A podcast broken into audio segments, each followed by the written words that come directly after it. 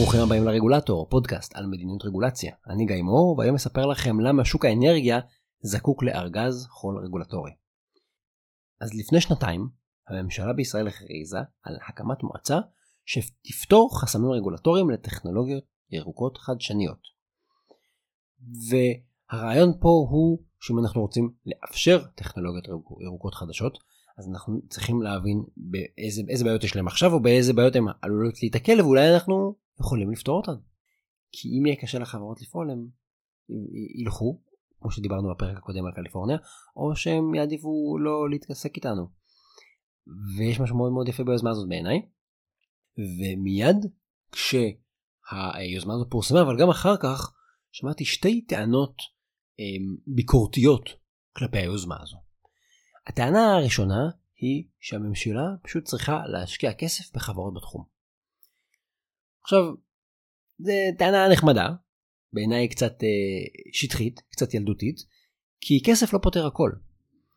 נניח שיש חסם רגולטורי שלא מאפשר את הטכנולוגיה החדשה. נגיד, אוסר עליה לחלוטין, אוסר לייבא חומר גלם או מוצר או רכיב שצריך בשביל אותה טכנולוגיה, לא יעזור לנו לחלק כסף.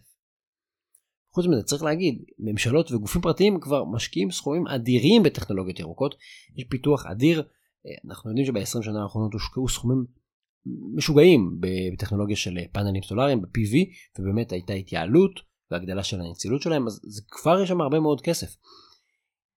מדיניות ממשלתית היא לא רק כסף שאתה מחלק, היא גם רגולציה, ולכן חוץ ממדיניות הקצבית, אנחנו צריכים גם מדיניות רגולציה, ועל זה אנחנו מדברים כאן בפודקאסט. זאת טענה אחת. טענה שנייה היא, אני מצטט בפשטנות, פשוט צריך לבטל רגולציות שמפריעות ליזמים.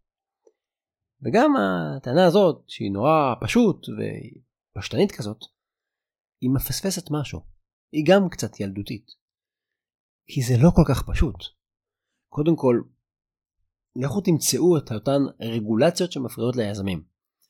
ומי יודע איזה רגולציות באמת מפריעות להם ומחוסמות אותם, ואיזה רגולציות אנשים מנסים לבטל ככה על הדרך, או יש להם טענות לא מהותיות. חוץ מזה, מי יודע להגיד ככה בהנפת עט או הנפת חרב, איזה רגולציה צריך להשאיר ואיזה רגולציה צריך לבטל. אגב, כל מה שאמרתי עכשיו זה כאילו בזה משחק של אפס ואחד, וזה לא. רגולציות רבות נחוצות. וזה לא פרקטי לעבוד פשוט עם גרזן ולבטל כל חוק שלא מתאים לנו, או כל חוק שמישהו אמר לנו שהוא לא מתאים לנו. אגב, אף אחד לא באמת הולך לבטל ככה חוקים בצורה סיטונאית, זה לא עובד ככה. זה בדרך כלל לוקחים סוגיה, בודקים מה יש, מתקנים מה שצריך, מבטלים סעיפים שלא צריך. זה לא עובד ככה. ובאמת, המועצה החדשה הזאת אמורה לעשות משהו הרבה יותר מחושב, להפעיל ארגז חול רגולטורי, באנגלית רגולטורי סנדבוקס. דיברנו על זה כאן בפודקאסט, יש פרק קודם, אתם מוזמנים להאזין. אבל בגדול הרעיון שאנחנו מקימים מסגרת שבה מותר לבצע התנסות וניסוי בפעילות שאין עליה רגולציה רגילה, או שמאפשרים להתנסות בפעילות לא תחת הרגולציה הרגילה. לשחק בארגז החול ולראות מה קורה. עכשיו יש היגיון ברור מאחורי המהלך הממשלתי הזה, כי אם אנחנו רוצים לחולל שינוי בסקטורים כמו אנרגיה או תחבורה למשל, אנחנו צריכים פתרונות חדשים, נכון? הבעיות והטכנולוגיות הן חדשות, אז גם הפתרונות, אנחנו צריכים לייצר פתרונות חדשים, הרגולציה של פעם כנראה לא עונה על זה. אבל יזם שרוצה להשיק פתרון חדש, הוא נתקל בשתי בעיות מרכזיות. קודם כל, יש הרבה מאוד רגולציה שהוא צריך לציית לה. אז נניח, בסדר. אבל שתיים, הרגולציות לא משתנות באותו קצב כמו הטכנולוגיה, ולכן הן לא תמיד מתאימות לחילושים. יש ציטוט מפורסם שאומרים, The law is always late. החוק תמיד מאחר. עכשיו, אם הוא מאחר בלהתמודד עם סיכון, אז הציבור חשוף לסיכון, אבל אם החוק אה, מאחר בלאפשר משהו חדש, אז אנחנו פשוט לא נראה את הדבר החדש שזה קורה בכלל. גם זה וגם זה לא טוב, היום אנחנו מדברים על, ה, על החסימה בעצם של טכנולוגיה או פעילות חדשה. אז כדי להתאים את הרגולציה לטכנולוגיה חדשה, אנחנו קודם כל צריכים לדעת שאותה טכנולוגיה בכלל קיימת. אבל, אבל איך נדע שמשהו קיים אם אסור לבצע אותו? או אם הוא נתקל בחסמים בירוקרטיים כבר בשלב הראשון, וזה לא מאפשר לו להתקדם. ובאמת, לפעמים הממשלה אפילו לא מכירה את החידוש הטכנולוגי. צריך לראות בהרבה מאוד מקרים, שמישהו מיידע את הממשלה על טכנולוגיה חדשה, ואז אנשים אומרים, וואו, באמת לא ידענו שזה קיים. ולא ידענו שאנחנו לא מאפשרים את זה בכלל.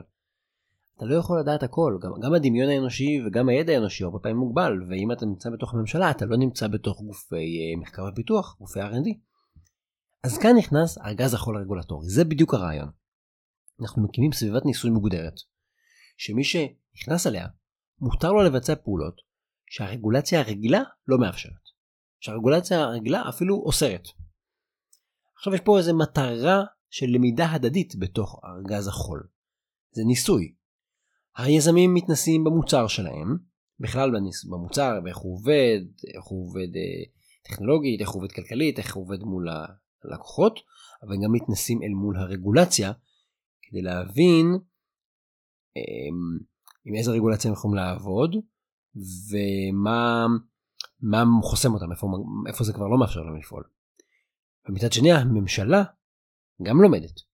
היא נחשפת למוצר ומתרשמת ממנו, מהמוצר או מהשירות, והיא גם בוחנת מה צריכה להיות הרגולציה הקבועה עבורו, וכמובן גם את הכללים שבתוך ארגז החול, שהם כללים יותר מקלים, היא יכולה להתאים תוך כדי תנועה. כל הרעיון זה מסגרת גמישה ולומדת. למידה זה שם המשחק פה. עכשיו, מצאתי ציטוט מאוד יפה של חברת המחקר Gidehouse, שהגדירה בעיניי בצורה מופלאה את התועלות מארגז חול ספציפית בתחומי האנרגיה. אני מצטט כאן ציטוט חצי חופשי ואני מתרגם לעברית. אז הם אומרים, ארגזי חול ספציפיים לאנרגיה חייבים להיות מתוכננים בקפידה. יש טיעונים טובים למקד אותם בתעשיית האנרגיה, במיוחד למגזר החשמל. מערכת האנרגיה עוברת טרנספורמציה לעבר עתיד מבוזר ומבוסס אנרגיה מתחדשת במידה רבה, וזה ידרוש מסגרת רגולטורית מעודכנת.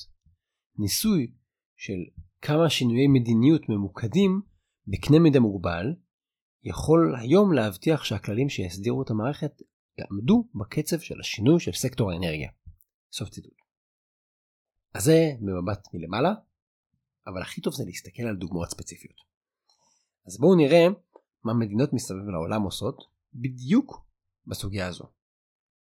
אז בבריטניה למשל, הרגולטור על תחום האנרגיה הוא רשות עצמאית בשם O F G E M, אין לי מושג איך חוגים את זה כמילה, והרשות שמפקחת על האנרגיה היא בעצם עובדת בשיתוף פעולה עם משרדי ממשלה וגם נציגים של התעשייה והצרכנים, בפרויקט שהמטרה שלו לצמצם את פליטות הפחמן, אבל תוך מינימום עלויות לציבור.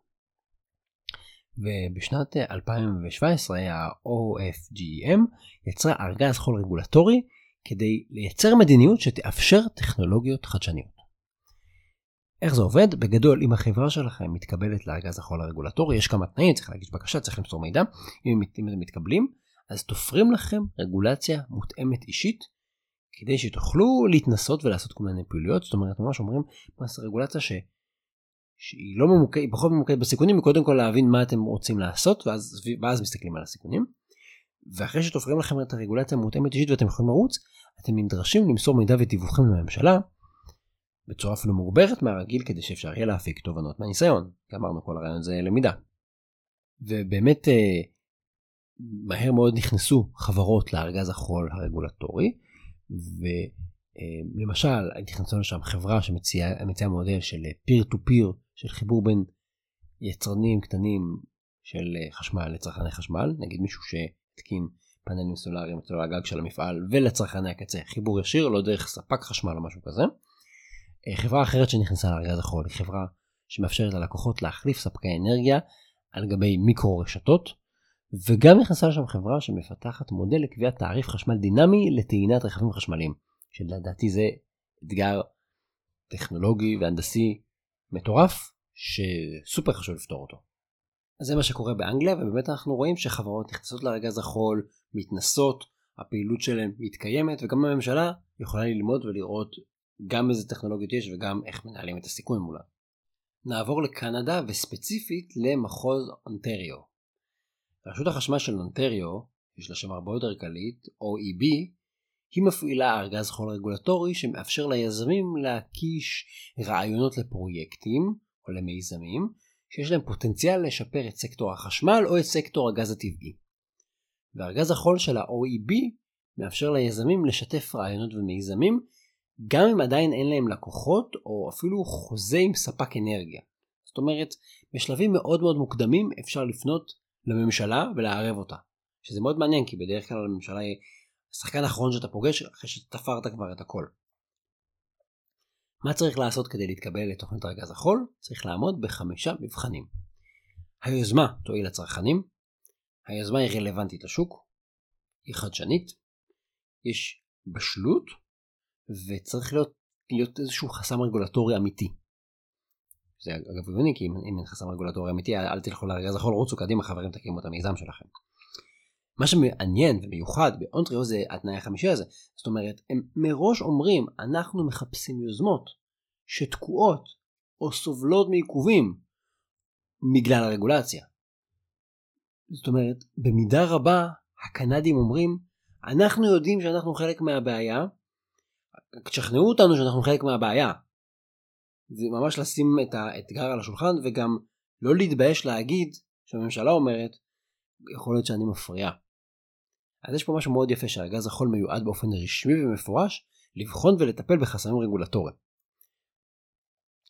שווה להגיד שיש שני מסלולים לחברה שנכנסת לתוך הארגז החול הזה, יכולה או לקבל הקלה זמנית מהדרשות הרגולטוריות, או לקבל הדרכה מקצועית ומותאמת אישית מה-או אי בי.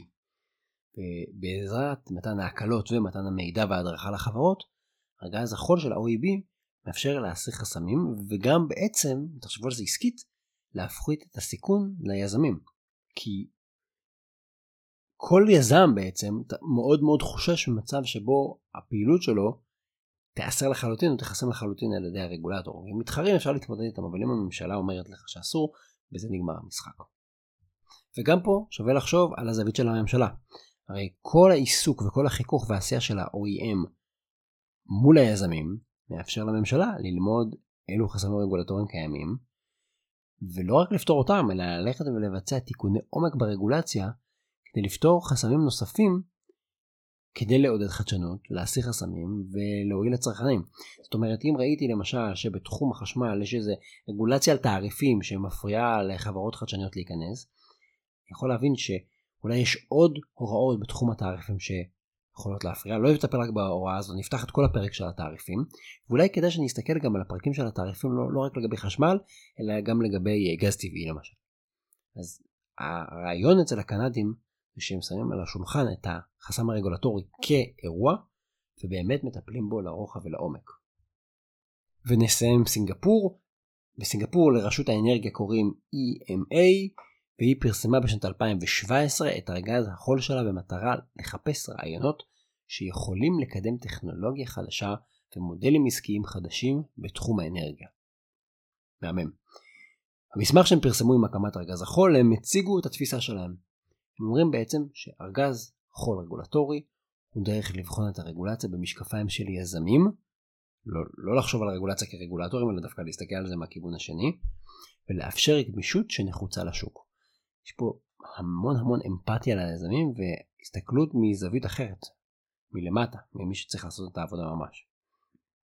בעדכון שהסינגפורים פרסמו בשנת אלפיים תשע עשרה, הם כותבים שהניסיון שלהם משנתיים של פעילות מראה שהארגז החול היה מוצלח, הוא אפשר לבצע ניסויים בטכנולוגיות חדשות ולספק תמיכה פרקטית ליזמים שמתמודדים עם הרגולציה הקיימת ולעזור להם לפתור בעיות כדי לרוץ קדימה.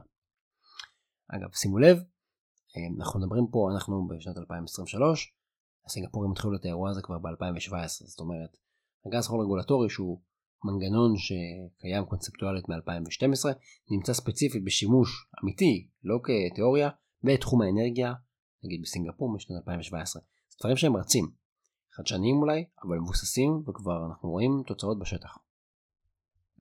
אפשר לסכם שארגז חול הוא כלי מצוין וחשוב להסיר חסמים, ולבחון ולהתנסות בפעילות טכנולוגיות חדשניות, והוא גם כלי מצוין לזהות בעיות ואתגרים ברגולציה, אם הרגולטור באמת פתוח ללשמוע ולתקן ולשפר.